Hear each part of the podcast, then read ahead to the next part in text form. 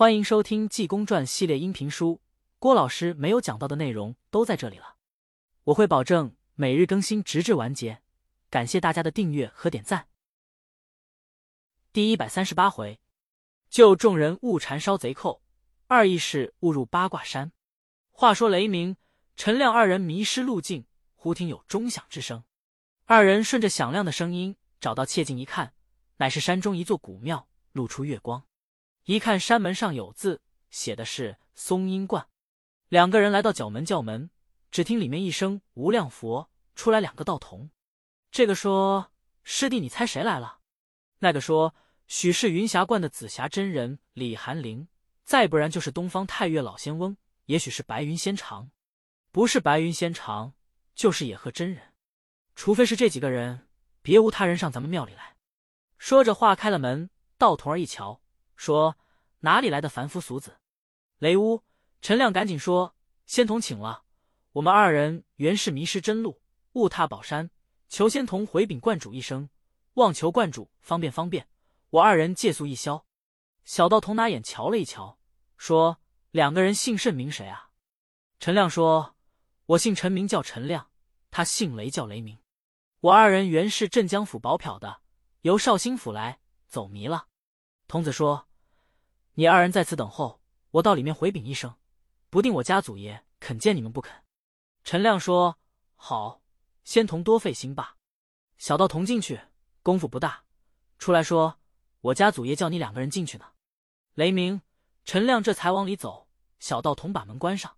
二人跟着来到院内一看，院中栽松种竹，清风飘然。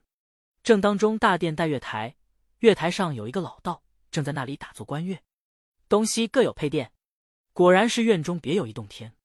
陈亮心中思想，人生在世上如同大梦一场，争名夺利，好胜逞强，人皆被利所名将所缠。难怪人说道：“铁甲将军夜渡关，朝臣待漏五更寒。山寺日高僧未起，算来名利不如闲。”倒不如跳出三界外，不在五行中，出了家，在山中参修，另有一番清雅。陈亮看罢，小道用手一指说：“这就是这家祖师也。”雷乌、陈亮来至切近一看，见这老道发如三冬雪，须赛九秋霜，穿着古铜色道袍，白袜云履鞋，真是仙风道骨。雷鸣、陈亮就知道这位老道是道高德重之人，赶紧行礼说：“仙长在上，弟子雷鸣、陈亮参见祖师也。”老道口念无量佛说：“二位远方来临，请至贺轩一叙。”说着话站起身来，带领雷屋、陈亮够奔东配房。道童一打帘子，屋中长着灯。雷鸣、陈亮一看屋中，心中大吃一惊。陈亮一想，这个老道非妖即怪，非鬼即狐，定不是人，何以见得呢？看他这屋中的摆设，全都是世上罕有之物，各样的盆景古玩俱都是珊瑚玛瑙、碧玺翡翠，价值连城。雷鸣、陈亮平生目为所睹。陈亮就问：“长老，这是天堂还是人间呢？”老道哈哈一笑说：“这是人间，哪里来的天堂？”书中交代，这个老道原本姓鲁，当初他乃是宋朝一家国公，自己看破了红尘，出家当了老道，道号修真，人送外号叫砍离真人。自己踩这座山的地里，由府里发来的弩银修盖这座庙。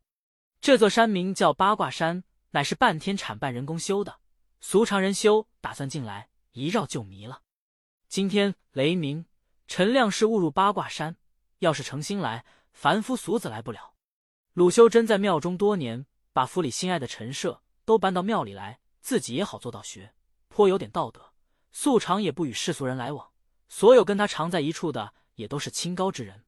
今天雷屋、陈亮看他这屋子，故此诧异。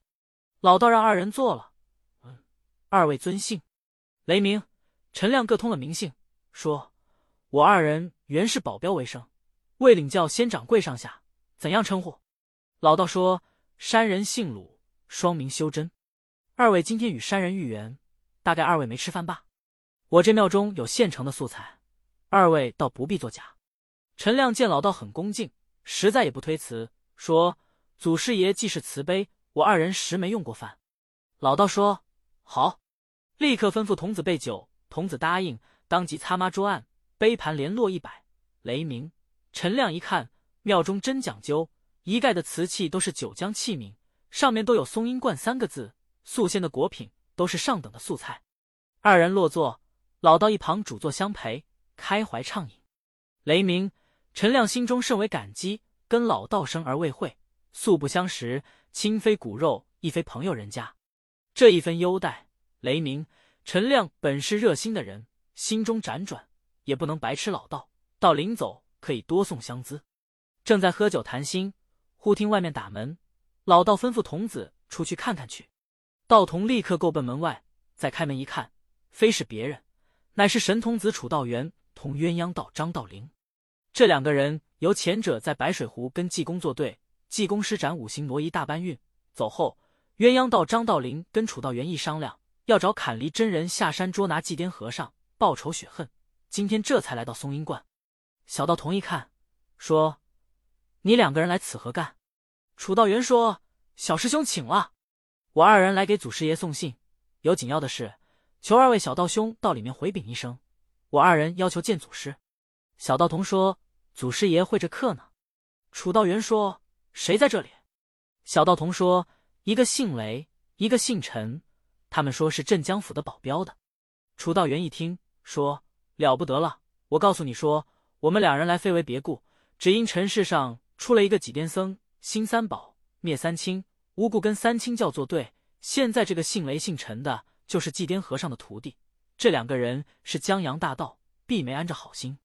这就是济癫打发来的，知道祖师爷庙中值钱东西多，必是要来偷东西。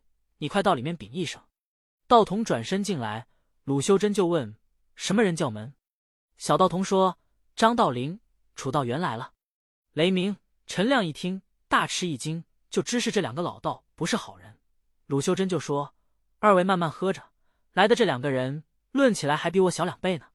我跟紫霞真人李寒林相好，这是李寒林徒弟。”雷鸣、陈亮说：“我二人见他们多有不便，莫若躲开。”鲁修真说：“也好，你二位要不愿见，就到里间屋中去坐着。”雷鸣、陈亮赶紧进到南里间去。鲁修真吩咐道童：“把他两个人给我叫进来。”道童转身出去，少时同楚道元二人进来。到了里面，两个老道跪倒行礼，说：“祖师爷在上，弟子楚道元、张道陵参见祖师爷。”鲁修真说：“你两个人来此何干？”楚道元说：“我二人来给祖师爷送信，尘世上出了一个济癫僧，兴三宝，灭三清。他说咱们三清教没人，都是披毛戴角，横骨插心，脊背朝天，不是日造所生，无故跟三清教作对。求祖师爷下山捉拿济癫僧，给咱们三清教转转脸。”鲁修真一听说：“我听说济癫僧乃是个得道的高僧，焉能无故说出这样话来？这必是你这两个孽障来搬弄是非，胡言乱语，满嘴胡说。”楚道元说：“弟子不敢在祖师爷跟前撒谎，实有其事，求祖师爷大发慈悲吧。”鲁修真说：“既然如是，你两个人去把济癫给我找来问问他。”楚道元道：“我两人找不了来，我二人见了济癫僧也不是他的对手。方才我二人听小师兄说，祖师爷这里来了一个姓雷的，一个姓陈的，是镇江府的人。”鲁修真说：“不错。”张道陵、楚道元说：“祖师爷你老人家可千万别拿这两个人当好人，这两个人原本是济癫的徒弟，必是济癫僧主使来的，知道祖师爷庙里有陈设古玩，前来做贼。这两个人原本是绿林中江洋大盗，祖师爷可千万别放他们走了。”砍离真人鲁修真一听，说：“你两人满口胡言乱道，我看这两个人并非奸猾之辈，尚且未走，还在这里。”楚道元说：“祖师爷说我们撒谎，如果不信，现有凭据。这两个人身上准有刀，并有夜行衣包。要没有夜行衣包，没有刀，那就算我们两个人妄言，祖师爷你拿我二人治罪。”鲁修真一听，也有理，真假难别。这才说：“既是你二人这样说，这倒要看看，他二人如果真有夜行衣，休想出我这松阴观。要没有夜行衣，只有刀，那不算。他二人是保镖的，应该带兵刃防身，我必要处置你二人。”楚道元说：“就是。”鲁修真这才站起身来，一同够奔南里间，要搜雷鸣、陈亮。不知二位英雄该当如何？且看下回分解。